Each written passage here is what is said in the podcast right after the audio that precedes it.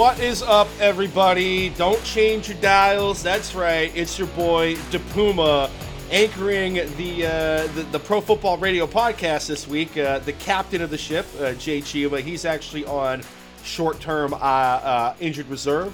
He's got a bit of a cold, so he's trying to battle that back. Fend off the illness with Theraflu, which was my savior over the weekend. But have no fear, myself and our senior contributor, senior NFL analyst, Eric Burgess, a.k.a. The Burge, is on the pod to bring you your listening pleasure this week.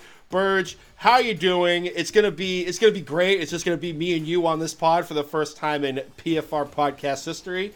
And I believe this is episode 100, so what a way to put an exclamation point on this. How you doing today? Oh, dude, I'm doing great. You know, it's fun to actually get to record, just you and I, the old DW college buddies, getting to come at you here. It's a bummer Jay couldn't be around for the big 100th episode. You know, we've been kind of talking about this offline for quite some time, and it's just a bummer. So, you know, hopefully Jay gets better quick, and we can resume normalcy next week. Yeah, but don't worry. Jay will have a couple other nicknames for Bill Belichick for next week. He'll pop it off like a piñata to celebrate the belated 100th episode of the pod. Can I just say it's gonna be nice to not have to argue tonight over stupid nicknames? Like I'm feeling pretty good right now. No offense, Jay, but I'm actually kind of relieved that I don't have to listen to the Bella Fraud saga for 1 week here.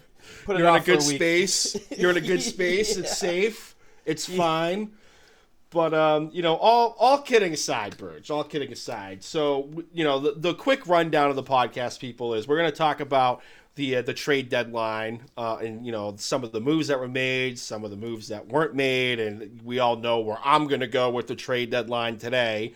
Then we're going to break down some of the games on the slate. Going to talk about the New England Patriots on the road against the Carolina Panthers, the Cincinnati Bengals going up against the Cleveland Browns, and another AFC North rivalry matchup, the Green Bay Packers going against the Kansas City Chiefs, and the Tennessee Titans versus the Los Angeles Rams. But before we get to all that, we got to get to a little bit of a serious subject today. So during the day, if you weren't following the Twitter feeds and the news on ESPN or NFL Network, Raiders wide receiver Henry Ruggs III, he was involved in a major car accident at about 3:40 in the morning, Pacific time, with his girlfriend in the car. His Corvette crashed into a RAV4, doing a high rate of speed.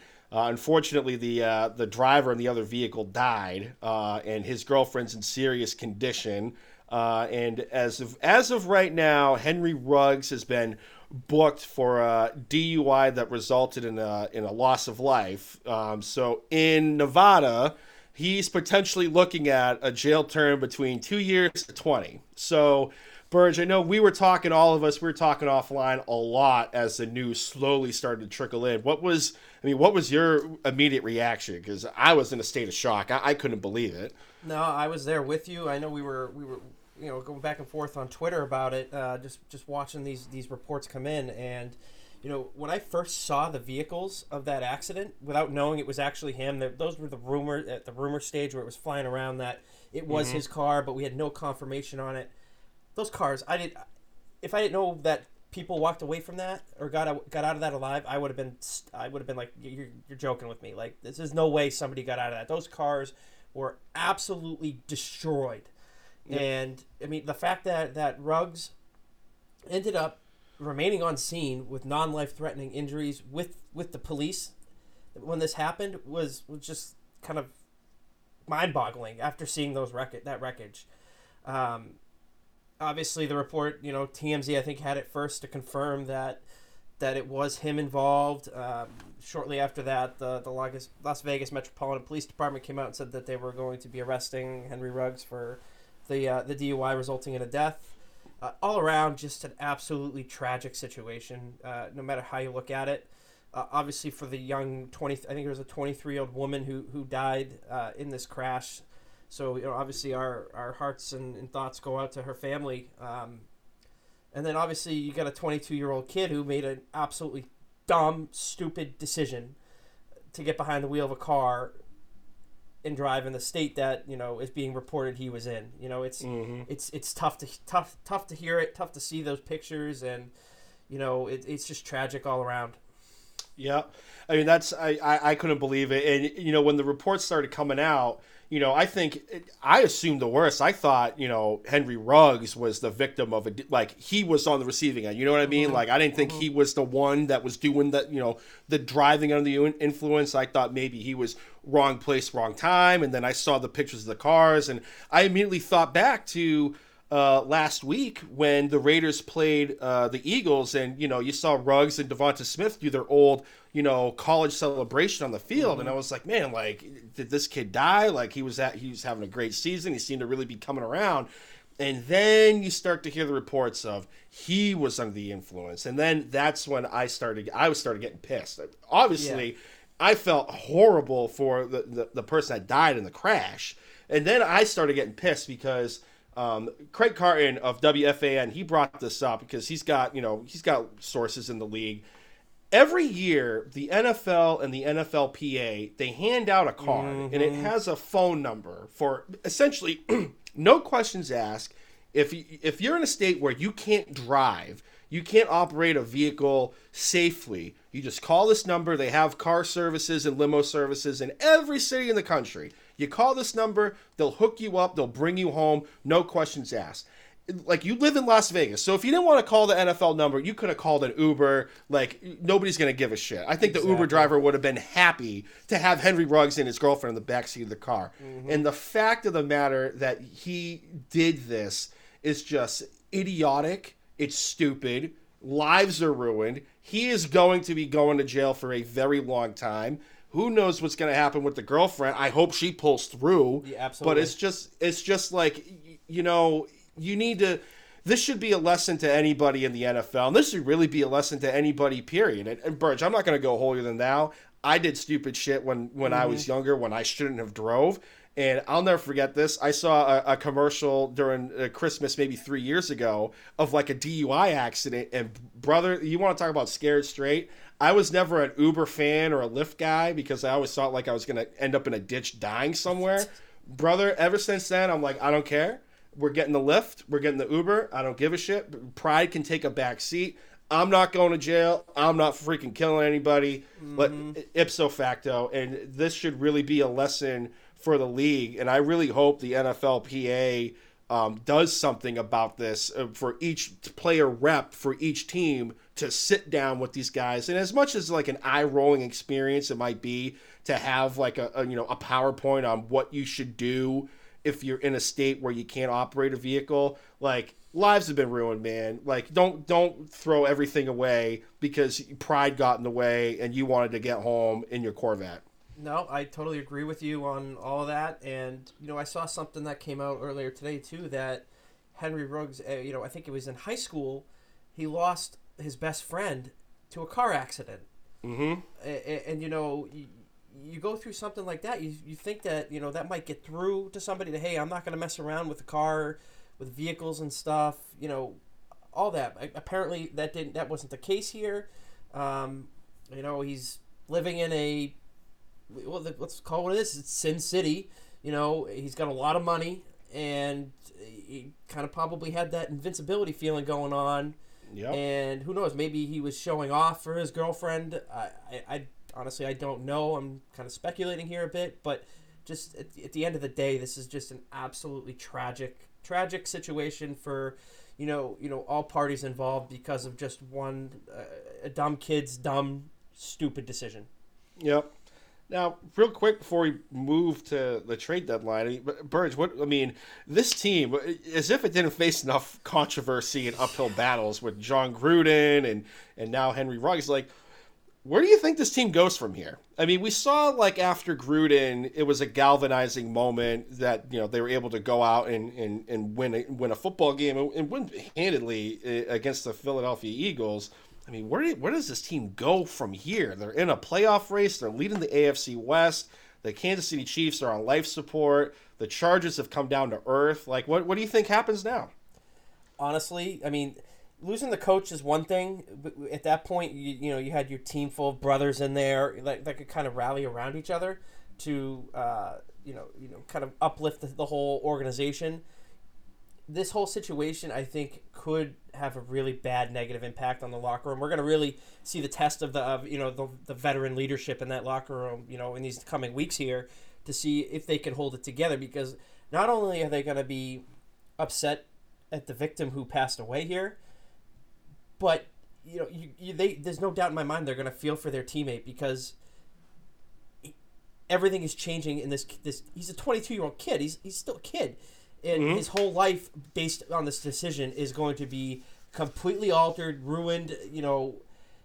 They're gonna feel something for that. Regardless of it being his fault. So we're really gonna see a test. I mean, I think if you had a veteran head coach like a Jon Gruden still there, that it might be able to rein it in and kind of keep pushing forward. But given that already happened and now this, I have a really hard time, seeing them continue on the pace that they're going on, that they were going on prior to this. Right. I'm with you. I mean, I said this with Jay when we did the Jon Gruden emergency pod. I'm like, this could obviously it's going to go one of two ways. It's either going to be a galvanizing moment, or this is going to be an event that's going to crater the season. Mm-hmm. Now, I kind of lean towards it's going to galvanize the locker room. Just because we saw, Steve Bisaccia, the interim head coach, he's been in the league for a long time, regardless of the fact that he's a Jon Gruden dude. But you look at the veteran leadership under Derek Carr, and then you have Darren Waller, who's really emerged as a leader, mm-hmm. and on the defensive side of the football, Max Crosby, Carl Nassib. I think there is the foundation there where they can circle the wagons and pull themselves together one more time and go forward, but. I mean, whatever. At this point, anything could happen for the Raiders. I mean, locusts could probably inundate the Death Star on Sunday, mm-hmm. and I wouldn't be surprised, because it's almost like a black cat went under the ladder at this organization in the new stadium this year, because whatever could have happened has happened, and I just hope for the team they're able to rally together and move forward, because this is an exciting squad. We're going to get possibly some new blood in the AFC West, and it just sucks. I hope it's a galvanizing moment. I mean, if there's ever a moment for an underperforming, bad Kansas City Chiefs team to weasel their way into a division title, yes, this is setting up for them, you know, to do that. So. I'm with you. I really hope that the locker room kind of galvanizes and keeps going, because at the end of the day, they had nothing to do with this. And I would hate for this to be another tragic kind of, I don't want to say tragic, obviously on a lesser scale to what occurred today. But, you don't want to see that group get, negatively impacted by this dumb decision. Let the tragic, let the bad results, let everything end. Now let the girlfriend pull through and let what's happened and just try to move forward with everything. Yep, couldn't have said it better myself. So now to a lighter subject matter. Yes. Burge, it hasn't been a whole lot of movement in the trade deadline. There's been a lot of smoke, not a whole lot of fire. Talk to us. What happened at the trade deadline? What deals were made that pop off the stat sheet? So, there was really only one major trade. It wasn't even today. And another minor move that really caught my eye. And obviously the minor move would be Melvin Ingram of the Steelers going to the Chiefs for, I think, a measly 6th round pick. And it's the Ravens 6th round pick. So it's going to be a very late 6th round pick for, going to the Steelers in this trade. But, the Chiefs needed to make a move. Their defense is absolutely horrid. They needed to do something because they are faltering, as we just kind of touched on in the last segment here. But, it's a good veteran move for them, a depth piece, nothing major. But, we'll see how that works out for them. The biggest trade, obviously, that went down was Denver Bronco, all-pro Von Miller being traded to the Rams for, I think it was a 2nd and a 3rd round pick this year. Great move for the Rams. I mean, the Broncos ended up eating, I think, like 90% of Von Miller's salary. They paid a bunch to get him off the books. Wasn't it his salary like $9.5 million, and the Broncos paid $9 million of it? Something along those ballpark. I think it was. It's $9 million. Denver's on the hook for $7.5 million. I'm pretty sure. Okay, that's a massive amount of money to pay him to play for another team. Yep. You know, and he's going to join a defense that's already loaded with, you know, big names with Jalen Ramsey, Aaron Donald up back there. You know, the Rams continue to show that, you know, screw the draft. We're all in. We're going to trade all our picks to get these veteran guys and to make a serious run at the Super Bowl. I think, you know, in the preseason, they were, I think, my pick for the Super Bowl, you know, to represent at least the NFC, to, if not win at all. And, you know, this move just continues to, you know, give that, you know, some steam. Whether or not the Rams are able to show up when it counts and actually beat a Tom Brady-led Buccaneers or the Dallas Cowboys or, you know, what have you. The NFC is very top-heavy. But, you know, the Rams are showing that they're not leaving anything on the table. They're going for it. Oh, yeah. Oh, yeah. As soon as I saw that move for the Rams, I was like, man, Les Snead really has a vendetta against draft picks. Like, ever since they traded up to get Jared Goff, I think they've just unloaded draft picks every year to get veteran talent in. But, you know, kudos to Les to understanding the situation. Like, he has an elite defense. Aaron Donald is not getting any younger. Like, don't squander this unit like Matt Nagy did with the Bears 3 years ago when they first got Khalil Mack. Like, go all in, put all those chips in. I mean, if you want to pay the piper later with the salary cap, like, God bless you. That's going to be a fun rebuild to watch. But, I mean, if you can bring a title home to Los Angeles in your second season, essentially in the new stadium, especially considering all, like, the controversy swirling the Rams and Kroenke and how they left St. Louis right now, by all means, like, any good press you can get at this point is great. And, you know, Von Miller, I think this was the last year of his contract. The Rams are already talking about working on an extension. I mean, there were reports out there that the straw that broke the camel's back was an alleged Halloween party where he was in his feelings about the team not kicking in to have one of the guys from Migos play at this party. And I guess management got wind of this and they're like, all right, but we're out. We're out of the Von Miller business here. And, you know, it's a shame to see that end because I always thought Von Miller was just, you know, death taxes Von Miller being a Denver Bronco. But, you know, all good things do come to an end. And I'm with you. I do like that Melvin Ingram move to bring him to the Chiefs because this defense has been bad. I mean, and bad is being kind. They're lucky. The Chiefs are lucky. That is that they were able to squeak out a win against the New York Giants, and that's saying something. Thank Leonard Williams, right? Because that offense for the Chiefs was mediocre at best last night. The defense for the Giants were playing too high safety, making Pat Mahomes be patient underneath, and he wanted no business of it. But, I mean, Daniel Jones throws a pick, gift wraps him 7 points. But after that offense didn't do anything. But that defense for the Chiefs couldn't really stop anybody. And so the Melvin Ingram move, you get to put him outside. Chris Jones gets to move back inside of the interior part of the line where he, you know, that's his natural position. I think that could start to turn the tide on the defense, get some pressure up front, take some of the heat off that secondary where Daniel Sorensen has been a human gas can back there. You know, let's be honest, he's looking like the white Jalen Mills back there. So, I mean, somebody's got to say it. When I saw that, I saw that deep completion last night on Monday Night Football. I'm like, Sorensen had to have been back there, and sure enough, death taxes Sorensen getting burnt worse than Jalen Mills. Oh, so I like that move. Can you believe that Patrick Mahomes leads the league in interceptions through the first 2 months? We had our bet. Obviously, I conceded that last week or 2 weeks ago when I was you know, down at your place. But, you know, I don't think anybody saw him being as, you know, a turnover machine as much as he is. They've been such a disappointment this year, and Melvin Ingram, I don't think, fixes their problems. Obviously not on the offensive side of the ball. I mean, look what Joe Judge did last night. He took away Travis Kelce. And dude, Kelce looked like he wanted to be anywhere but Arrowhead yesterday. Like, And you know what? I'm going to toot the horn of the Belichick thing, but that's what Belichick does when he plays the Chiefs. Like, that's why they were able to have so much success for at least a half a football against the Chiefs before the Chiefs were able to adjust.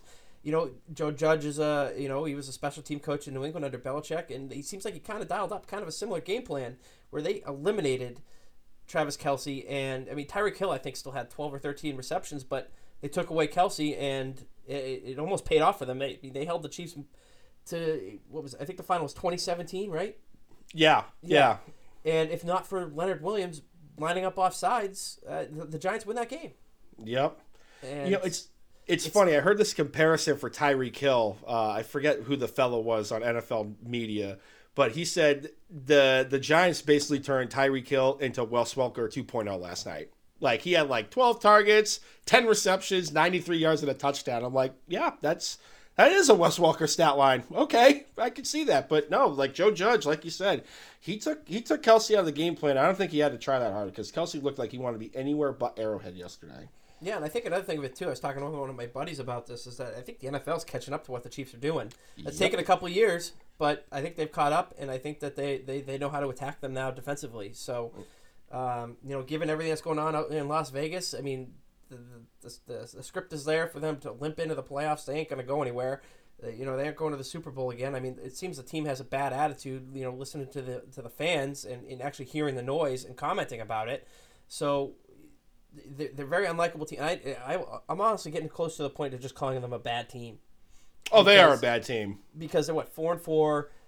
They have, the highest paid quarterback who is, again, he's not playing well right now, but I still put him in the top three of the quarterbacks in the league, who I'd want to have on my team. I think he's going through a little bit of a learning curve right now with, his little sidearm dipsy-do throws and the no looks and all that. So I think that's finally caught up to him, which honestly is nice to see because I hate seeing that crap. Thank you. So, it's just, as a fan, I'm happy to see that, everybody was dubbing the Chiefs as the next Patriots, dynasty. They were going to go on a run. It's nice to see that they're having a, a big problem, big problems there. And, we'll see if they can get it together. Oh, yeah. I mean, it's funny. You look and, you look at the teams of the past, and it's like the 85 Bears could be a dynasty, the Legion of Boom, and then like the Packers kind of, when Aaron Rodgers first kind of got on the scene and took over the starting job, won the Super Bowl against the Steelers, and it's like, oh, another dynasty in the making. And you look at those teams, it's like, how the hell did you only win one? And right now, man, like the Chiefs are looking on that path with how much money they spent on the quarterback and other positions on that field, like – so, something's got to give. Like, he can't pay everybody, despite what Tampa Bay did last year. So I think that chicken's going to come home to roost. And like you said, Burge, I think, Mahomes is really getting a dose of reality of what life as an NFL quarterback looks like when everyone catches up to your, your NFL Street, video game moves. So yeah, as long as no one touches what the Patriots did, I'm going to be a happy guy. And speaking of the Patriots, 4:00 today came and went without my team doing absolutely anything at the trade deadline, and to be honest with you, Puma, I'm actually okay with it. I would have liked to have seen them add a depth piece in the secondary, but in terms of all this talk about adding a running back or adding a wide receiver, this and that, I'm okay with them not doing that, and the reason is, granted, the first half of this Chargers game, they looked, very out of sync. I think the Chargers defense did some stuff to confuse, the rookie quarterback Mac Jones. But we're starting to see a trend with this offense where some of these pieces are starting to click. Hunter Henry is clicking big time with Mac Jones. Kendrick Bourne, despite his drop and his fumble, on Sunday, is clicking with Mac Jones. I think. Obviously, we know he's got rapport with Myers, and Aguilar has made some plays as well. So I think not breaking that up in any way by introducing yet another veteran player into the Patriots scheme, which takes some time to learn it, as we've seen that they were smart not to touch that. And again, the only thing I'm a little bit disappointed about was not addressing the cornerback position, so I don't have to watch Jalen Mills get torched in garbage time. Like I saw last week, I'm really getting sick of that guy, and I would have liked to have seen somebody else out there. Maybe Sean Wade finally gets healthy and can kind of kind of carve out a role as the you know down the stretch run in some way. But I'm happy they didn't trade anything major away, any major draft capital to get somebody to help this team out, because we know what this team is right now. They're kind of teetering still. The trend is still pointing a little bit up, but very easily could go south next week. So very, very happy with that. I'm curious to get your thoughts on your Miami Dolphins trade deadline performance. Take it away. Oh, lack thereof, bro. Talk about it, man. Like all this smoke about Watson, and it seemed like they were on the goal line. It's like, all right, Watson. Like last week, right after we recorded, basically like 48 hours after, started to come out that Watson waived his no trade clause to go to the Dolphins, and it's like, okay, we're right there. We're on the goal line. Let's just punch this through for a touchdown. We'll get Watson. We'll deal with the off the field issues. Come as they may. The league came out and said they're not going to suspend him right now. They don't have enough info. Blah blah blah.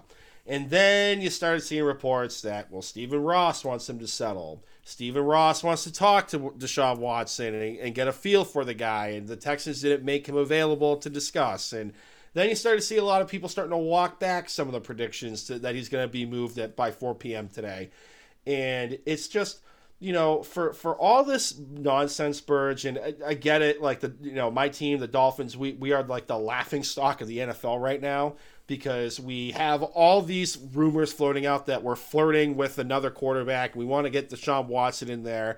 But then you sell out Brian Flores, who's already under enough fire as it is, to then go to every press conference and address, the Deshaun Watson rumors. And I'm going to be honest with you, he doesn't really do himself any favors at these press conferences, because he looks like me in math class when I'm called for homework. I think he clearly wants out of the Tua business, but he can't just come out and say it because he doesn't know if he's going to get Deshaun Watson or not. And let's be honest, you're going to get Deshaun Watson, you're probably still going to end up starting Tua or keeping Tua on your roster in case he ends up getting suspended because of the off-the-field issues. Stephen Ross, Chris Greer, they just put Flores in a very awkward spot. He's already starting to lose the locker room. He's getting the heat every day from the press. And now Tua's kind of getting a little, in his feels, let's just say, at some of the press conferences. It's just like, it's just a bad situation for a bad football team right now. And I'm going to be honest with you, with all this stuff that's happened and the lack of moves and the lack of winning, Chris Greer is probably going to be fired at the end of the year. Flores, if he ends up, I think he's going to keep his job for one more season, because I think they are going to go back to the well with Deshaun Watson in the offseason. But I wouldn't be surprised if he ended up getting fired. So this, for a bad team, you have, out of your 2 draft picks, you traded one of the Eagles. You only have one from the 49ers. And right now I think it's like a top 15 pick. Whereas if you kept yours, you'd be picking 3rd in the draft next year. It's just mismanagement all over the place. I'm just going to start eating Tums, dude. I can't. I'm going to get a friggin' ulcer by this team. I've obviously, going into the season, after the allegations came out, I've been on the firm stance that he's not going to get traded because the value's not going to be there. He's not going to get what he's worth. They're not going to get what the Texans aren't going to get what he's worth. All this and that. That being said, given everything we heard in the last 72 hours about how Deshaun Watson was working to settle his cases. I think Tony Busby, the lawyer for the 22 victims in this lawsuit, confirmed that Watson's camp was trying to settle these lawsuits ahead of time, ahead of the deadline. So I also saw that there was an interesting thing here, that he went to do that after talking with Miami and kind of left the Texans a little bit out of the loop on it. Mm-hmm. And once the Texans caught wind of this, they drove the price up. Oh yeah. So, which rightfully so, I would do the same thing if I was a general manager of a football team trying to trade a premium asset that is Deshaun Watson, and I just think that they screwed it up all around. The Dolphins, Stephen Ross, put Brian Flores in a no-win situation, having to go to the podium and deal with this crap for the last week and a half, 2 weeks.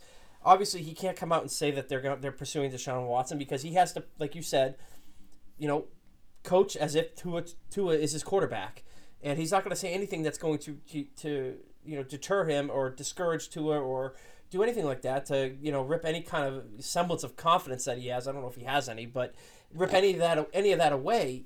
So they put him in a hell of a spot. Obviously, like you said, they're a 1-6, 1-7 football team. They don't have their first round pick because they traded it to Philadelphia. It's an absolute mess. I feel for you as a fan. Actually, I kind of do, because I know you're a Buffalo Bills fan, but that's a discussion for a different time. Here we go. But no, all honestly, I feel for you, because it can't be fun to have to sit there and deal with this. It's almost like. Oh, don't worry, Birch. I've had 20-plus years experience. This ain't my first rodeo. But what I'm saying is if they weren't going to get Watson, why didn't they start selling? Because to try to get more draft assets, to try to better your team. Your team is obviously not making the playoffs this year. There's a very strong chance that they could finish in the basement of the division. With the Jets putting together, I mean, they've looked bad. Lightning, Mike White. Right? They've looked really bad, but they've come off with 2 wins against viable opponents. That are sitting kind of at the top of the AFC right now. So very good chance that's going to happen. It's going to be painful to watch the Eagles pick, top 5, with that pick. And, we'll see if – I was hoping like Jay, we've been going back and forth with this whole thing about how we just want this whole saga to end. We're sick of talking about it. It looks like we get to talk about it, in February and March this year, We're going to be ramping back up in the offseason after the Super Bowl, and what's going to be the top story? Where's Deshaun Watson going to play next year? Or, is he going to jail? Or is he getting sued? Is he going to be on the exempt list? Anything like this. We're still going to be talking about Deshaun Watson non-football related, and I'm sick of dealing with it, and it's going to be our future. So, buckle up. We'll see what happens. I'm not going to rule out that the Dolphins pursue him in the offseason. Maybe a new GM comes in and they get something done. And maybe they clean house and they decide to just go a completely different direction. Who knows? Do you have a preference on that? Would you prefer them to just clean house and start over again? I mean, I definitely think that you need to get a new GM in there, because Chris Greer, he hit with Christian Wilkins in my opinion. But, I mean, the free agency signings, Will Fuller didn't pan out at all. Preston Williams, the undrafted rookie, he had promise and then he got hurt, and now he's had like disciplinary issues. That's why he wasn't active last week. The offensive line is a mess. Austin Jackson is my version of Jalen Mills on the offensive line. It's just you need to get somebody else in there that's going to be making the picks, because clearly I think we're like 1 for 8 in like the draft picks that he's made, of notable picks, let's just say. Like Christian Wilkins, I said when they drafted him, he could be, in my eyes, potentially the face of the franchise like a Jason Taylor or Zach Thomas down the road. But I can't say that about anyone else in this on this roster. I sure as shit can't say that about Tua Tagovailoa right now. Mm-hmm. So I wouldn't be opposed to cleaning house. I just don't think Stephen Ross has the stomach to go through another rebuild. Dude, we should create a yearly award at the end of the year, the Jalen Mills Bum Award. I like it. Give it out to our team, to our team's most hated, underperforming trash player. And we can name it the Jalen Mills Bum Award or something like that. Because you all know who mine's going to be at the end of the season. So Jay, I think, is going to be in agreement with me on it. Oh, yes. He would have handed it to Belichick, but yeah, we coaches can't be. We'll make a rule like the coaches can't be. It has to be a player. So the human gas can Jalen Mills will win the inaugural award in his name. But I think Austin Jackson might give him a run for his money. Not to go on a quick tangent here, but did you watch any of that Patriots game on Sunday? Because no, I was sweating out fantasy football on a bet in the Saints game, so I did go back and forth a little bit. But bring me up to speed real quick. Jalen Mills continues to show up on the the game takeaways, the game broadcast, whatever it is, in key moments, getting absolutely torched and completely misplaying balls. I mean, dude. They were essentially in double coverage there. Jalen Mills was right there. It looked like he kind of just jumped the wrong way away from the receiver, and Josh Palmer had an easy catch for a touchdown there in garbage time. Now, granted, the game was over. You know, they had an onside kick that, you know, we all know how the onside kicks are in the NFL. But, my God, Miami game, he gets burnt on the third down. Like, the Saints game, he got burnt. It just he shows up in these key moments. He seems he can't make the key play. And now I get that he's kind of a miscast right now because they didn't sign him to be the number two corner on this defense. But, my God, at least put up a better effort than what we're seeing here. It's just like every key moment. You don't hear about him all game, which is a good sign for a cornerback. You don't hear his name getting, you know, in coverage or anything like that. But in key moments of the game, when the game's on the line or at the end of the game, he shows up and he gets beat. And that pisses me off. That's why I hate that. I can't tell you he is the most I've disliked a Patriots player in a very long time. In a very long time. Just start calling him the human gas can. I won't even start using his name anymore. Uppercase, lowercase, Green Goblin. Ugh. Yeah, exactly. Oh, now, to move this along, we're actually going to get to the game preview. And speaking of Patriots, they're first up in the batter's box right here, Burge. New England Patriots on the road against the Carolina Panthers. New England's favored by 4. Talk to me. What are your thoughts on this game? You know, this is another key spot. The Patriots, you know, obviously coming off their biggest win in the post-Brady era in New England, I think. I put this game ahead of the Ravens game last year simply because the Ravens game that they won was in a monsoon. You know, they had the elements, you know, at home, this and that. This team went on the road against a very good Chargers team and basically made Justin Herbert look incompetent back there. They confused the heck out of him. He had 2 interceptions that, you know, were great plays by Adrian Phillips, but let's be honest, it was on the Chargers as to why those balls were picked off. I was overall very satisfied, you know, that they came out with a win. More so, the defense stepped up when they needed to. Matthew Judon continues to be a beast. Christian Barmore continues to wreak havoc in the middle of that defensive line.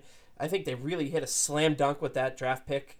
I think, you know, I'm not going to compare him to Vince Wilfork just yet, but, like, he has the potential to be that guy on that defense to just anchor that line. So, you know, obviously Adrian Phillips had those 2 interceptions, the big pick 6 in a key moment in the fourth quarter of Justin Herbert to, you know, essentially not to put the game out of reach, but I mean they went up 7 points at that point. In terms of the offense, I wasn't all that thrilled with what Mac Jones put out there. I think he was confused. He looked like he was reacting fast to what was going on. The first half was not very good from him outside of a couple of good throws. I think on their first drive of the game, you know, answering a touchdown that, you know, was a little bit concerning to watch by the Chargers with, you know, Austin Eckler getting pushed into the end zone from 5 yards out and nobody on the Patriots defense doing anything about it. They had a great answer on that. You know, they went right down the field, scored a touchdown and matched it. So not often that we've seen that out of this Patriots team, you know, this season, and obviously last season was a joke, but the first half, I thought Mac Jones looked, you know, he, like I said, looked, I don't want to say inept, but he looked like a rookie out there. Mm-hmm. And, you know, we were due to see it. We hadn't seen this type of game from him, you know, really all year yet. So we were due to see that. The play calling wasn't great. Obviously, you know, your 3rd and goal from the 1 against a bad rush defense. You throw the ball twice on 3rd and 4th down. You throw a fade to Jacoby Myers, who's never caught a touchdown before in his career. Like, get out of here with that. But what really impressed me about the Patriots offense was the last drive of the game where they ate up, I think it was like 7 or 8 minutes in that fourth quarter after the pick 6 and they got the ball back, you know, from the Chargers offense relatively quickly. And they chewed the clock. They methodically moved the ball down the field. They were dropping down in bounds to keep the clock moving. They got in the field goal range. Mr. Automatic Nick Folk, who's only missed this year, was in the rain on a 56-yard attempt in the rain against the Buccaneers. Hits the field goal and essentially seals the game. So encouraged to see that they were able to adjust in game on offense at halftime and come out and put out a good product in the second half to, you know, play winning football. And again, first time we've really seen it out of this team in a very long time. So it was nice to see. Going into this game here, like you said, Patriots. I think it's down to 3.5 now. I just looked before you hopped on. So it's Patriots are 3.5 point favorites down in Carolina on the road. I like the Patriots to win here and cover. There's some question marks with the Carolina offense. Sam Darnold had a concussion late in the game on Sunday, and I haven't seen any updates on him, whether or not he's going to be good to go. Christian McCaffrey is still limping back from, his hamstring injury. It sounds like he's going to practice tomorrow, so I think there's a chance he's going to play. How much we're actually going to see him play is a whole nother question because, Chuba Hubbard has been relatively effective since he's, been filling in for McCaffrey. So I think we'll see a little bit of a split workload there. The Patriots have been really good on the road this year, so give me the Patriots to win, continue building on their what they've built over the past couple of weeks. My boy Parker agrees. Patriots win. I can't disagree with my little guy. Yeah, I'm with you, Burge. I'm going to go with the Pats here. I think they're going to win. I think they're going to cover. And it's, it's the defense here. You're possibly going up against the P.J. Walker as, filling in for Sam Darnold. And, even if Sam Darnold is starting, is that really much of an upgrade? I mean, This dude, he started off hot, but we saw that when Christian McCaffrey masked a lot of issues at the quarterback position, and he came back down to earth really as soon as CMC went out. And, they keep saying he's going to come back, he's going to practice Wednesday. They also said that before they even put him on injured reserve. Mm-hmm. Matt Rule, I think he potentially might be on a lukewarm seat at this point. I mean, you got to look at ownership. Dave Tepper, he's a Wall Street hedge fund guy. He expects results. He looks at the roster. He sees value. This should be a team. We were all in agreement that this team should have been a dark horse candidate in the NFC South, and they have just woefully underperformed. Again, Christian McCaffrey's a big loss, but I mean, I know he does a lot of things, but with all these injuries, and it's not the first rodeo with a soft tissue injury. To me, it's just, I've said this to you guys offline. I think, to me, he just reminds me of DeMarco Murray 2.0. Yeah. DeMarco Murray had all the talent. Dallas really ran the offense through him, and then he kept getting dinged up, and he found his way out, went to Tennessee, and the same song, second verse. So I like them to win outright, them being the New England Patriots. I like them to cover here, too, and I think Carolina Panthers fans, I think I'm speaking for my boy Justin Boutot, they have a missing persons search going on for Robbie Anderson because nobody has seen that guy. The most I've seen that dude was on the highlight for the highlight reel on the Atlanta Falcons Instagram page where he got absolutely lit up by the safety, and I thought Robbie Anderson died. So missing persons report. Carolina Panthers, they're looking for their man, Robbie Anderson. Even Sir Purr, that bear, is looking for him. Somebody find Robbie Anderson because that offense could use him right now. I really had big expectations for Sam Darnold down there, out of there. Obviously, out of the gate, he looked like he was playing the part. Have they lost 4 games in a row? They were 3-0, and I think they're 3-4 now, right? Yeah, I mean, they won on Thursday night against the Texans. That was the game he went out. And ever since then, the wheels have fallen off the bus.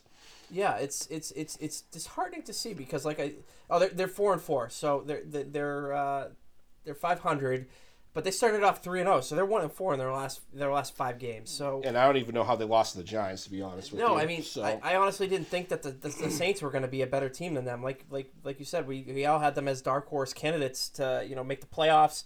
And I honestly thought they were going to fight for the division. Obviously, that's wrong at this point, but it really is it's disheartening to see. So, Sam Darnold's injury, at the quarterback position, we know how that is with continuity and everything. So, it's kind of big. So, segueing a little bit here, we'll go into the next game here with the Cleveland Browns and the Cincinnati Bengals.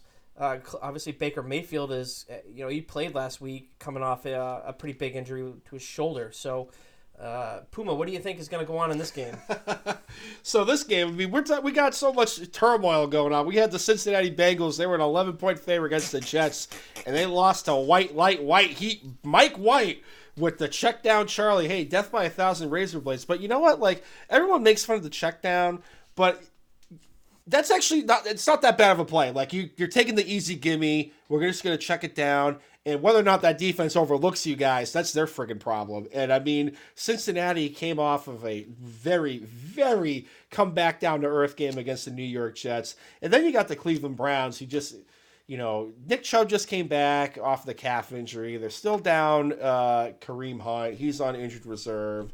Odell Beckham Jr. has been a non-factor this year. Baker can't get out of his own way. He's hurt. And then I think he's just trying to gut through for a contract extension, which may or may not happen. Then you have Odell's dad going on Instagram, popping off about how Baker doesn't want to throw the football to him. And let's be honest, we've been saying this on the pod for a while. I've been saying this offline for a while. This Browns offense, for some reason, runs better. And Baker's a better quarterback, in my opinion, when Odell Beckham Jr. is not on the field. And I get it. Like, if there wasn't a deal to be made, like, there, you're not just going to get rid of a vet. You know, we can all agree to disagree. I don't think Odell is what Odell was when he came to the Giants. And I think he's just been living off of that one catch for far too long, in my opinion. Mm-hmm. He does all these highlight reel catches in warm-ups. I bet we do that in a game when it matters, but that's neither here nor there. You're not just going to get rid of an asset like that. You're going to try to flip him, look forward to the future. Clearly nobody wants him that bad to give up a draft pick. So maybe the squeaky wheel gets the grease in this game. Odell might get the football a couple of times, but the wide receivers last week didn't do Baker any favors. You know, Landry had a big drop. Odell had one target. It was just a shit show. And if you look at it, the Browns lost to a Steelers team that's anchored by geriatric Big Ben, and they lost their kicker because they tried to do a fake play, a fake kick, and he got absolutely nuked and was in concussion protocol. So they had to go for two the rest of the game. It's just absolutely mind-boggling here. But the Cincinnati Bengals, you know, getting back to the game preview here, they're still a seventh against the rush defense. Hunt's on IR. Nick Chubb, I think they're just going to keep slowly trying to ramp up the workload. Maybe DeErnest Johnson is still going to be relevant in the backfield right now. But I like the Cincinnati Bengals here. Last I looked, the line might have changed. I think it was going back and forth between 2.5 to 3. 2.5. It's down to 2.5. All right, well, that's going to be one of my best bets if it's still 2.5 when we log off, because I'm going to take the Bengals here to win and to cover the 2.5. I think they're just a better team right now. The Browns have been floundering. They're another massive disappointment. A lot of people, even myself included, had them potentially as a Super Bowl team this year, and they have just massively underperformed. So give me the Bengals here, but what do you think, Burge? Do you know Odell Beckham Jr., since his first 3 years in Washington, I'm sorry, in New York, where he was really a bona fide wide receiver one in fantasy, one of the best receivers in the game in those 3 years, he's got less than 3,000 yards receiving in the next 5. So that kind of tells you what he is. Obviously, he's had some injuries in there, but he is not the same guy. And kudos for, you know, I think, was it Dave Gettleman in 2018, you know, that shipped him out? Kudos to him for getting what he could for him at the time, because he is not the same player that he once was, you know, when he first came into the league, had that highlight reel catch that put him on the scene for everybody to know who he was at that point. But there's clearly some dysfunction there with him, you know, in the Cleveland Browns offense. You know, I echo a lot of what you said there. I watched a little bit of the end of the Cleveland-Pittsburgh game when it was on TV and on Red Zone up here in New Hampshire. But Jarvis Landry had more than one bad drop in that game. He had quite a few, and it really cost him. And like you said, Big Ben is an old man at this point. I mean, you know what he is. The Steelers, you know, they've gone on quite a bit of a run here. They've won 3 in a row. So maybe they are going to kind of go on a run here to kind of, you know, make some noise for a playoff spot. The Cleveland Browns have been a disappointment. I mean, preseason, I was one of the people that said they were going to finish in the basement. Maybe I'm looking to start look like I was right on that. But, you know, as the season went on, I was like, give me them to win the division at this point. You know, I bought in, and maybe they fooled me a bit.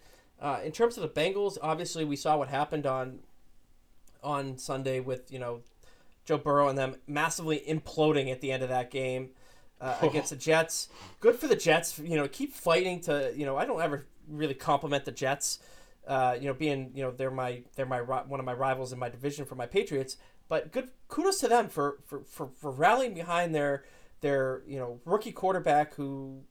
Their second rookie quarterback, I'll say, wasn't supposed to see the field at all this year. He went out and had himself a really good day, and kudos to them for fighting to the end of that game and, you know, beating off a team that, you know, all three of us on this podcast, you know, put in the upper echelon of the AFC just last week after, you know, they beat the Ravens pretty handedly in Baltimore last week. So, you know, but that being said, you know, it was a comeback down to earth game for the Bengals. With them playing the Browns here, I'm with you on this, Puma. I like them to cover and win outright. In this game against the Cleveland Browns, I think we'll see them rebound. I really like Joe Burrow and what he's doing. That's why I didn't bash your jersey potentially there, because he's not your division rival, Josh Allen. But, here we go. You know, get all the pot shots in tonight, Burge. Hey, I got nobody. Get it all in. I don't get to get ganged up on. It's kind of nice. Yeah, there you go. Hey, I'm Switzerland out of the three of us. I don't know what you guys are talking about. I think that I really still believe that Cincinnati is a very strong contender to win that division, given that the Ravens obviously were off last week. Lamar Jackson, he's had a very good start to the year, but we all know what he has done at the end of the years in years past. So yep. I still like Tennessee to win the division there. I'm sorry. Wow. Cincinnati to win the division there. I'm getting ahead of myself. All right. Cincinnati to win there. Jamar Chase, offensive rookie of the year. I think he's got it won at this point. I don't think there's any discussion about it. I saw a post up here in New England that, who should win rookie of the year, Mac Jones or Jamar Chase? I just looked at it. I scoffed at it. I'm like, are we really talking about this right now? Like, get out of here. Jamar Chase is absolutely their offensive rookie of the year. He's been, you know, he's doing something like, I think he was compared to Randy Moss, some of the stats he was putting up this year. So, yeah, give me the Bengals. Give me the Bengals here, minus the 2.5. Until Cleveland shows me something else, I'm going to fade them. Right. Good call. Hey, what was Parker's picks? Parker agrees with us, Puma. He agrees. That's two. All right, for we're two. Going clean sweep. Okay, that's two for two. We might get the clean sweep here. We'll see. There you go. Home stretch. All right, the next game. You got the Green Bay Packers. They're coming off of a wild Thursday night football game against the Arizona Cardinals, where no Devontae Adams, no Allen Lazard, Bob Tonyan blows out his ACL. But the Packers found a way to win, going up into Arrowhead against the Kansas City Chiefs team, which we buried at the top of the pod, being a mediocre to borderline bad football team right now.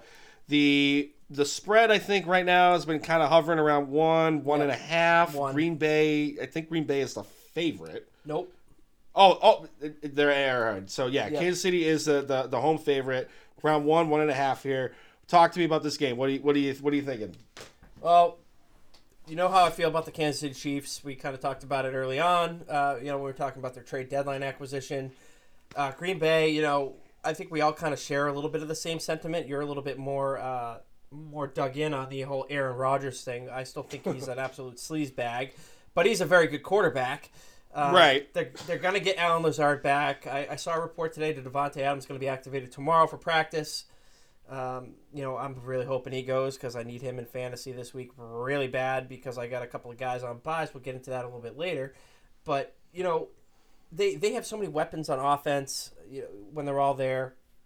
I don't consider Robert Tonyan a huge loss for them, because he's not really a focal point of their offense. Randall Cobb had himself a day. Randall Cobb turned back the clock. Yeah, he looked like he was like Randall Cobb of like 2014, up there, and give me the Packers here, given the point here. No faith in the Chiefs to do anything. I mean, obviously, they were just almost beat by a very, very bad Giants team that just loves to shoot themselves in the foot. They just happen to shoot themselves worse in the foot on what was it, Monday night, than the Chiefs did.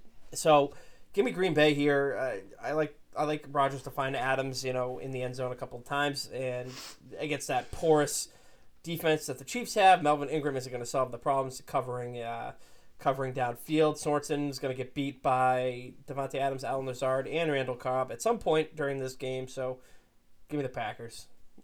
It's like you're trying to speak a couple of touchdowns into existence for your fantasy team, Birch. I like it. I like it a lot. Got to do what I got to do. I speak more than I want. Give me one, I'll be happy. Just like at Foxwoods, remember? Exactly. I mean, I'm with you, Birch. I think Green Bay's going to be the chalk this week. I think they're going to be everyone's pick. I think they're going to be a very public team betting wise, and you know, like at the top in the preview, I mean, no Adams, no Lazard, no problem. You know, Randall Cobb turned back the clock. I did think it was interesting. Maybe it was just because of the lack of weapons on offense, but A.J. Dillon got a lot of work against the Arizona Cardinals. And again, maybe that was by design because they were going to use, you know, Aaron Jones a bit more in the passing game. And let's be honest, Aaron Jones was the only, you know, skill position guy that could catch the football short of Randall Cobb that, you know, Aaron Rodgers trusted, because there were times in that Cardinals game where he had to burn timeouts because people weren't getting in you know, position right, and he was getting visibly frustrated at the end of the Arizona Cardinals game. But I mean, no, like we buried the Chiefs at the top. They're very bad. They're a mediocre to bad football team right now. I don't think, even at home, and it was funny because Arrowhead was actually quiet, but, you know, Brian Greasy pointed that out on the broadcast last night, for Arrowhead and how lauded it was for being loud. They, you know, they were pretty quiet in that stadium last night. So I think the fan base is starting to see what they have in a football team right here, and it's not good. And, you know, you look at this game here, they got the Packers, then they got the Raiders, and then the Dallas Cowboys go into Arrowhead in about 3 weeks. If they can squeak out one win out of the three, I would be honestly amazed. I could see them possibly going 0-3, especially against, let's assume Dak is going to be back for the Dallas Cowboys. Yeah. Give me the Green Bay Packers here. They're going to win. They're going to cover the 1.5. I think it potentially might be maybe a 2-score game, just because you have to figure – Mahomes is good for at least an interception at this point, because he doesn't want to be patient and he doesn't want to take the things underneath. And that defense is just so bad. Like, you know, the human gas can 2.0 and Dan Sorensen back there. Jalen Mills, Bubba Ward. It's just absolutely horrid. So give me the Packers all day. What's Sharp Parker thinking? He agrees. Oh, boy, 3 for 3. Parker, I don't know if it's a good thing or a bad thing. Hey, Parker's had a pretty good track record this year. This is true. He's had a pretty good track record. He's been beating me, I'll tell you that. That hasn't been hard to do so far. So, real quick, before we move off the Packers here, did you see the memes going around of Aaron Rodgers' face after he got with the helmet? Yeah. Yes. Looking like the dude from Kingpin. Oh, my God, I loved it. It was great. Those views are great. I love it. I'm here for it, especially because I can't stand him. But, you know, Aaron Rodgers isn't as much of a phony as Russell Wilson. But that's a story for another day, another podcast. Yeah, moving right along here. Moving right along. The last game on the slate, we got the Tennessee Titans coming off of a wild AFC South matchup against the Indianapolis Colts, where my guy Carson Wentz gifted them not one, but 2 interceptions, where he just hit panic mode and threw a pick, and it sealed the game in overtime, going against the Los Angeles Rams. It just got Von Miller, but Burge, this has been a key development on the Tennessee side of the football. What's going on? My heart's broken. I'll get to that a little bit later. It's a safe space. I'll get a little bit into that, you know, in the fantasy segment. But, you know, the Titans, they had that game kind of gift wrapped to them with the Carson Wentz interceptions. And I think we were talking during that game about how Carson Wentz had only thrown 2 interceptions all year. And sure enough, he throws 2 in this game against the Titans. And a key matchup for this Colts team. I mean, if they win that game, they were in contention for the division. Now it seems a little bit out of reach, obviously, you know, with the development of Derrick Henry breaking his foot and, you know, being sidelined likely for the rest of the season, if not returning, if they decide to rush him back, maybe for the playoffs. But even that seems like a little bit of a stretch. I think if they're smart, they'll shut him down. He's a 28-year-old running back who's had a lot of wear and tear over the last few years. If they want to preserve anything that they have left in him, I think it's smart that they shut him down for the year. I just, you know, Tannehill has been an effective quarterback since he took over from Mariota a few years ago there. Julio Jones has been in and out of the lineup here. A.J. Brown is an absolute beast. I think we can all agree on that. I think he's one of the best wide receivers in the game today. So it depends. You know, Julio's healthy, active, not limited in any capacity and can give, 60% of what he was in Atlanta. Maybe you get something out of that. But, for me, the Rams, like I said, they're my Super Bowl pick out of the NFC. Jay doesn't like that because I'm picking against Tom Brady, and I'm apparently a Tom Brady hater, and I can throw these comments out because he's not here. So here we go. He'll get to listen to it, but he thinks I'm a Brady hater. Dust it all off, Burge. You're not going to have this chance a whole lot. I'm not a Brady hater, for the record. It's my favorite quarterback of all time. Anyways. Here we go. The Rams, though, I love what they're doing. Their defense is absolutely stacked. Obviously, they just brought in Von Miller. If they get 50% of what Von Miller was in his prime, he's going to help elevate that defense. He doesn't need to be the all-pro guy that he was in Denver. He just needs to be an effective pass rusher there. Obviously, they have Aaron Donald and Jalen Ramsey on that defense.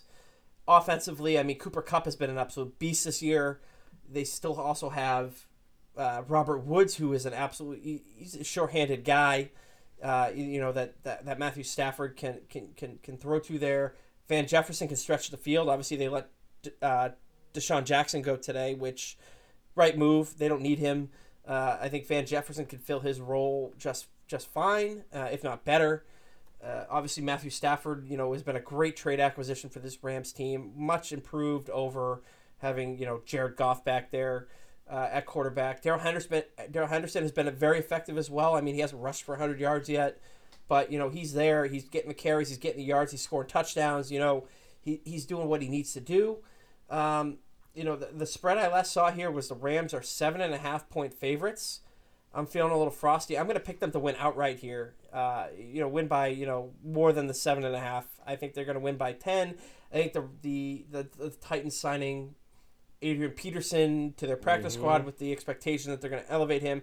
Adrian Peterson obviously is a 36-year-old running back. He's not the same guy he once was. He's going to be serviceable for them, I think. He's not going to turn heads, but he's going to be an effective running back. But Derrick Henry was this offense. We talked last week about MVP predictions. He was my MVP guy there. He is the Titans' offense. I don't exactly have as much faith in Ryan Tannehill to carry the offense. I think with Derrick Henry in there, they can run to set up the pass. Having that caliber of a running back there, obviously he's out. I don't have faith that Tannehill will do it. Obviously, AJ Brown, again, is a beast. Julio has been in and out of games. He's clearly not the same player he was in Atlanta. So give me the Rams to win and cover outright here. Yeah, I'm with you. I'm taking the Rams to. I never thought I'd live to see the day. I'm gonna take the Rams to win. I think they're gonna cover. And listen, we're gonna find out a lot about Ryan Tannehill this week. And absolutely, we're gonna find out a ton. Clearly Jeremy McNichols, the backup running back, air quote backup running back, he's really like the pass catching guy. Mm-hmm. Like he really isn't a true like Kareem Hunt to Nick Chubb kind of deal, or Tony Pollard to Zeke Elliott kind of deal. Yeah, Adrian Peterson, old man AP, and I kind of joked on Twitter. I'm like, oh, you might as well have just signed, Earl Campbell out of the retirement home. Eric Dickerson to bring him out there. But, for the role that he's going to serve, he is going to be that running back, AP that is. He's going to hit the hole. He's going to be able to go between the tackles, and it still gives Tannehill an opportunity to run the play action, have those defenders and the linebackers bite down pretty hard and go over the top to A.J. Brown. So the signing makes sense. I just don't think it's going to pan out this week. So give me the Rams to cover the 7.5 easily. And Burge, I kind of feel a trend here. Is the little guy going with the Rams too? He is. Oh boy! It is a clean sweep. This is the first time on the podcast, minus Jay, obviously. I'm sure he probably disagrees with one of our picks here, but this is the first time all people, including my little guy, have picked the same team to win the games. And let me ask you this, Puma. Are you surprised that the Titans didn't make a push to acquire a running back before 4 p.m. today? A bit. If you were kind of like the casual fan, you probably would have assumed, oh, why don't they try to trade for Marlon Mack? But, like, there's no way the Indianapolis Colts were ever going to trade, one, within the division, and two, after they released Jordan Wilkins over the weekend.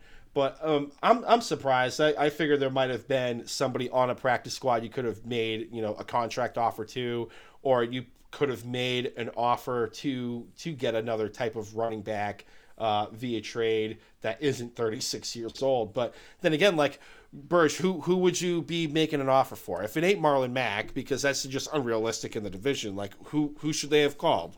So I'm sitting here thinking, I was talking to a couple of guys in my fantasy league about this today. A couple of names that popped up were Ronald Jones in Tampa Bay, Mike Davis in Atlanta.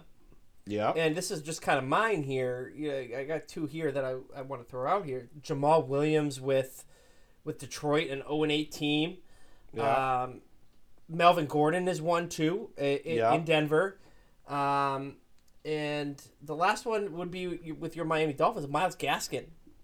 Like, I was just thinking that after I asked the question. Like Myles Gaskin probably would make sense down there. All three of those, I'll say all five or six of those guys make more sense for the Tennessee Titans this year than Adrian Peterson does. It seems like they're trying to really put like a tiny, tiny little Band-Aid on a big scar with signing him there.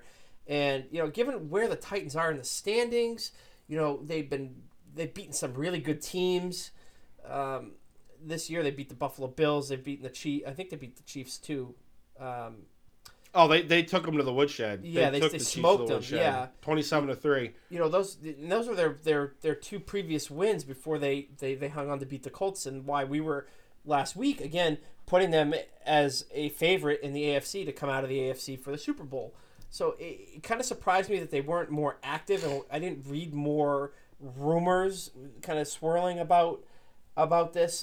You know, with them acquiring a running back. It makes sense that they should have invested in this team, given how well they've performed against some of the better teams in the AFC so far. And, you know, they do have a little bit of a tough schedule. They had a couple of tough games, I should say. They obviously got the Rams next week. They got the Saints, who are overperforming. I mean, they beat the Buccaneers with Trevor frickin' Siemian at quarterback. Mm-hmm. I mean, that just proves that the Saints are Brady's kryptonite. You know, basically Brady's Dolphins of him being in Tampa Bay, where the team that just has his number. Right. They got to play the Patriots again. They play the Steelers. I'm not writing off the 49ers yet. I still think that the 49ers might win this week against the Cardinals. Right. So who knows? Like, who knows what's going to go on there? They do have a couple of cupcake matchups against the Texans, the Jaguars, the Dolphins, the Texans again. So maybe they just didn't want to overreact to the injury, but it seems like they just didn't do enough. Right. I think out of all those, Melvin Gordon would have made a whole lot of sense because he is that kind of running back. He can also catch out of the backfield, believe it or not, too. And, you know, I think his contract is either up at the end of the year in Denver or next year, or there isn't a whole lot of guaranteed money left. I think the issue that Tennessee had was they gave up so much draft capital to get, you know, Julio that they probably didn't have a whole lot to play with, and they were already up against the cap as it is. But, man, Melvin Gordon would have been fun to watch in this offense. From a fantasy perspective, I'm very happy that didn't happen because my division rival in fantasy has Melvin Gordon, so I'm very, very happy about that. Very happy about that. And my other division rival has Mike Davis, so I'm very happy that those didn't happen. Look at that. Look at that. Well, we're gonna be bringing the show to a close here, so we're gonna pivot over to my best bets with the Puma. Gonna try to help you get some cash. Especially now that, you know, people are starting to do Christmas holiday shopping because everyone thinks there's not going to be any Christmas gifts. My mother-in-law has already been buying some gifts, believe it or not. So my mother did too. Yep. I think my mom has started to. My mother-in-law got one for my got a couple of gifts for my stepson, and the UPS driver was like, "Yeah, people are stocking up on like gifts and turkeys," and I'm seeing people selling like a 20-pound turkey breast for like $120 at the local farm. And I was like, "Jesus Christ, that turkey got cocaine in there." All us dads are screwed for the December 24th shopping. We'll just no doubt. Everyone's going to be getting socks or gift cards. I don't want to hear no bitching. All right, I don't want to hear shit. But let's try to line those pockets with the almighty dollar. So right now, the bets that I have, I got the Los Angeles Rams. I got this line early, right when the Derrick Henry news came out. I got it at 7. I really wish I got it at 6.5, but you know, at least I didn't get it at 7.5 here. Mm-hmm. So I got the Rams laying 7 points against the Tennessee Titans. Now, don't judge. I got the Houston Texans plus 7 against the Miami Dolphins. And my thought process here is, one, the Dolphins are just a very bad team. Two, the Texans defense, believe it or not, up until like the buzzsaw that they ran into against the Rams and the Arizona Cardinals 2 weeks before, have been a decent defensive team. They have a bunch of KG veterans, and it's starting to look like Tyrod Taylor is going to be back to play this game. And I think this offense runs better with Tyrod. He keeps plays alive with his legs. He's got mobility. You're good for at least probably 40 rushing yards. He's got a good floor in that regard. And he doesn't turn the ball over a whole lot. So I think he's going to be able to keep it within the number. And honestly, I wouldn't be surprised if they won the football game, because there are a couple of times when the Dolphins and the Dolphins-Bills game where the perfect example was when Mike Gesicki was running in formation. The ball hits him. It's a fumble. I believe it was Pointer for the Buffalo Bills, recovered the fumble, and nobody on the defense really wanted to get after him, and he was able to move maybe like 10-15 yards down the field before anyone with the pulse decided to push him out of bounds. I think the Dolphins team has mailed it in clearly for the rest of the year. Give me the Houston Texans to keep it close within the 7, but again, wouldn't be surprised if they won. And the Cincinnati Bengals, I got them while we were recording at laying 2.5 points. If it was, plus 3, I might have looked at the Browns possibly, but I'm inside that key number here. I like the Bengals to win and to cover the 2.5. And right now, I kind of got my eye on the Las Vegas Raiders as a 3-point favorite going up against the New York Football Giants up in the I believe it is up in the Meadowlands this week, but.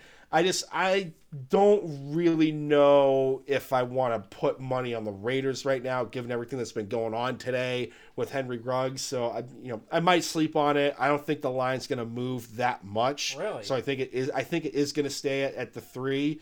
But I have a lean towards the Raiders right now. So recap the best bets: Rams laying 7, Houston Texans getting 7 against the Miami Dolphins, and Cincinnati laying 2.5 against the Browns, and a lean towards the Las Vegas Raiders. Interesting. I'm going to be curious to see if that line moves at least a half a point in the Giants' favor on this. It's tough to see with obviously with the news that came out. That's pretty big news. So I guess if it hasn't moved yet, it didn't budge. Like, not to sound like that degenerate, but like, it was kind of a quiet day at work today. So I'm looking at the news for what's going on with Henry Ruggs. And I'm like, and then when the news came out, I was like, all right, I wonder, not to sound like that guy, but like, what is the line movement going to be? And it didn't budge off a 3 budge. It was actually, the odds were originally -110. And then it actually became even money for the Raiders. So I don't know if like that's Vegas just trying to beg people to lay the 3 points with the Raiders right now, because maybe everyone's just trying to jump in on the Giants catching 3 points at home. But that's the only thing I can think of, because it's even money right now. If you bet $50 on the Raiders and they win, they cover, you're going to get $100 right there. So it looks like it's I'm looking at it right now. On DraftKings, the official sports book of the Pro Football Radio podcast, -150 with the Raiders right now. Okay. That must have changed. But yeah, it must have just changed because. You're looking at the money line, right? No. Yeah, money right. Line's -150. You're right. Yep. The spread is even. It's +100. Yep. So maybe it's just there's got to be some lack of faith in the Giants for that line to move because you're using the headset excuse, for Christ's sake. So it's got to play into it. So we'll see. But let's move it along here. We got the fantasy bullets with myself, the Burge. You know, I kind of alluded a little bit to this in the game preview, but my heart broke when I woke up Monday morning to hear about Derrick Henry with his broken foot. The guy. Hang on, Birch. Hang on. I got to sing a song real quick. Everybody hurts. Yes. Sometimes. Pain. It's a safe space, Birch. Pain. Let it out. Pain. I already have Christian McCaffrey on my roster. I went into the season with McCaffrey and Derrick Henry as my bona fide stud running backs that were going to carry me to the title. Both of them got hurt. Luckily, I might get McCaffrey back at some capacity at some point this season, but losing Derrick Henry absolutely hurt. You know, you can't replace the production that he's put up over the last 8 weeks. I mean, guy was an absolute stud. Obviously, you know, he didn't do much in the game against the Colts, even before he got hurt. I don't want to say I panicked, but I made a trade today. Actually, it was done yesterday. It was done. I love trades. It was done yesterday, last night, but it was not fully processed until today. But I ended up, again, we're talking dynasty format here, so obviously the injury doesn't exactly play as much of a part in the dynasty format as it does in redraft because you get the player, you know, rights to the player after the season. But I ended up shipping Derrick Henry out. I traded him along with the injured Travis Etienne, who is locked up on a cheap contract for 4 years. So it's kind of the guy I traded with is a team that is not making the playoffs, so he's in the sell mode in terms of his season. So he gets he takes the risk, but he gets a cost-controlled running back who, if he pops, will be, you know, a stud for his team for a couple of years under, you know, salary with the salary cap. Very respectable salary. So I shipped both of them out, and I received one Aaron Jones. Ooh. And a third-round draft pick in the rookie draft. So the third-round draft picks are basically, you know, you basically take a dart in a dark room and throw it at a wall and hope you hit on it. So not really a whole lot of value there, but getting Aaron Jones, he's also expiring contract, so that's kind of the motivation to the deal. Just to kind of give you an insight a little bit onto how dynasty works. I know it's not exactly a fully popular model of fantasy football, but it's by far my favorite format just because it's as close as you get in fantasy football to building a NFL team and being an NFL GM, if that makes sense. Right. But, you know, I'm kind of in an all-in mode this year. Like I said, I have McCaffrey. I have, you know, Devontae Adams. He's expiring at the end of the year. I have, you know, Chris Godwin, DK Metcalf, Michael Pittman. I have a pretty loaded roster around this. So I needed to invest in my team. So I went and I did that. I sacrificed the potential future of ETN to go out and try to win now. That being said, I'm not done with my trade deadline. I still have rookie draft picks that I can trade, and I'd like to get a little bit of insurance at that running back position. Just given McCaffrey's injuries and, you know, when he comes back, if the Panthers suck, are they going to actually roll him out there to try to, you know, win games at this point, which has a direct impact on a player's fantasy performance. So, you know, we'll see what happens with that. It was heartbreaking. I wasn't expecting to keep Derrick Henry past this year, so it kind of was it was basically an ETN in Henry's rights for a bona fide running back, a top running back in fantasy football, and Aaron Jones. It was kind of a no-brainer decision for me.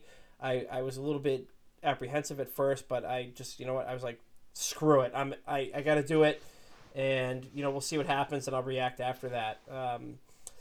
Obviously, trade deadlines in fantasy football, if they haven't passed, usually they don't pass until about week 9 or week 10. Right.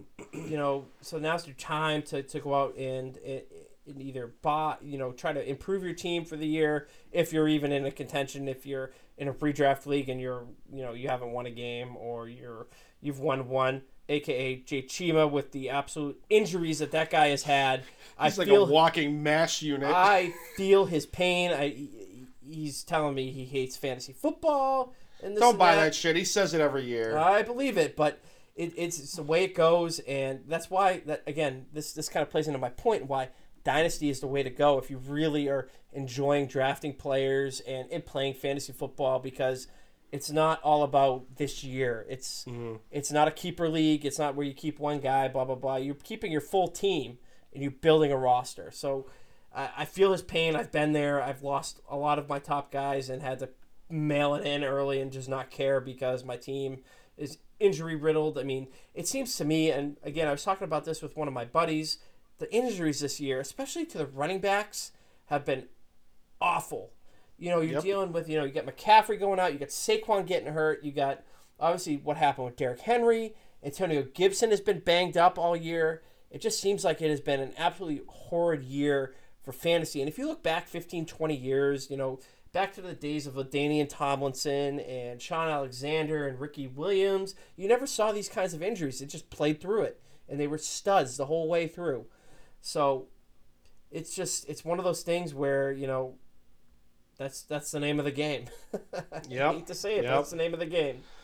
Well, you gotta love fantasy. Gotta ride the highs and ride the lows. You gotta be happy with Kyle Pitts a little bit here, especially with Calvin Ridley being out. That's a whole other fantasy discussion. Right, exactly. I mean, I hope Calvin Ridley's able to off the field in real life, get his stuff squared away. Come back when you're ready, kind of situation. But we're in that kind of business. We there's fantasy implications. I really hope that Kyle Pitts is going to pop off this week, but naturally it didn't friggin' happen. But maybe that turns this week. We'll find out. Again, got to ride the ride, highest to highs and lowest to lows. But Burge, kind of like a waiver wire question, just because I was thinking about this. Again, going back to Henry Ruggs here, are you rushing to the waiver wire to pick up Bryan Edwards if he's available? I would absolutely pick him up. Darren Waller has been banged up there in that Raiders offense. They don't really have much else besides him and Henry. Yeah, Brooks. Him and Renfrow. Renfrow actually has been a very, very stable fantasy guy. I picked him up in one of my dynasty leagues to just kind of be a depth piece, bye week filler. He's been good, but he's not like a he's a slot guy. He's not going to get you the big plays. He's going to catch balls. After Hunter Renfrow, I mean, there's nobody else really in that wide receiver room. So I'm not saying pick him up, start him immediately, but if he's on your waiver wire, pick him up. I mean, I know I have him in a couple of my leagues where I was ready to drop him, and I didn't do it, and I'm thankful now. Sadly, I'm thankful. You know what I mean. When I say that, but I'm happy I have him on my team. I think that if the Raiders are going to be successful, they're going to have to involve him. And given the injuries to Josh Jacobs, he's been dinged up most of the year. Kenyon Drake obviously is a pretty good backup to have, as a running back and as the number two in that offense. You can catch balls too, but you gotta take a flyer on him. If you got a roster spot, you got a guy hurt out for the year, or you got an IR guy designated, you moved a guy to IR. Definitely take a flyer on him. I mean, I was pretty high on him going into the season. I thought that, he beat out John Brown in training camp to kind of solidify that third spot in that receiving core. So maybe this is what he needs to kind of, jumpstart his career a bit. I was high actually on him coming out of the draft too, for fantasy purposes. So, absolutely worth the flyer if you have an ability to do it. So Bryan Edwards' story, I had him on my bench last week, and he was on a bye. And the person I was going up against was pretty thin at the wide receiver. Not that it fucking mattered because I lost in the end. But I was like, all right, Calvin Ridley's not playing. Like, Russell Gage is probably going to be the next man up. So I dropped Bryan Edwards for Russell Gage, and now I'm like in that awkward in between because I'm freaking 4-4 right now. So, like, I'm halfway between, like, the waiver claims, and the guy that has Henry Ruggs is number 2 on the waiver order. And I've been kicking myself all day of, man, you held on to Bryan Edwards this long. You couldn't just ride it out one more goddamn week. Burge was so mad. It's one of those things, though, in fantasy, though. You can't kick yourself for a move like that. You can't do it. It's just if you're gonna play fantasy football and enjoy it, you have to kind of get past the getting pissed about doing stuff like that, because otherwise you're not going to enjoy it. Like, you made the right move at the time. You made the right move at the time, and if you get them back, great. Try to get them back. But if you can't, It's, you know, you made the right move at the time. Look at me playing cards at Foxwoods. It's kind of the same thing. I make the right play and I lose. I can't beat myself over it. I can't beat myself up over it. It's just bad luck. And a lot of, especially when it comes to in-season fantasy football, you're driven by luck. Everything is luck. You can build the best team like I did in the preseason of fantasy football. I built this juggernaut. Everybody picked me to be the #1. I'm still doing pretty good, but obviously I can't predict. I mean, you could have predicted maybe CMC getting hurt, but can't predict the broken foot in week 9 or week 8 by Derrick Henry. You can't predict that. And, you know, you made the right moves, and sometimes you just got to chalk it up to just sheer bad luck. Yep. Pain. Yeah. Well, that's all I got for fantasy questions. I'm good. All right, let's plug this shit up. Gotta get some food in me. I ran straight home from work and fired up the old laptop, so we get this over with. But thanks for not chewing on the podcast. I appreciate that. Yeah, no problem. I hate it when people do it to me on the phone, so I ain't gonna do that to you. So this episode of the Pro Football Radio Podcast and previous episodes of the pod can be found on Spotify, SoundCloud, Google Podcasts, YouTube, and Apple Podcasts. On YouTube, the captain of the ship, he's on short-term IR, but he's going to do his magic to get some videos up for you guys. Be sure to hit that subscribe button, that little bell right beneath the video, so you get notified when the new video is available in the feed. Apple Podcasts, be sure to leave a 5-star review. Helps with the algorithm, gets us promoted out to the masses.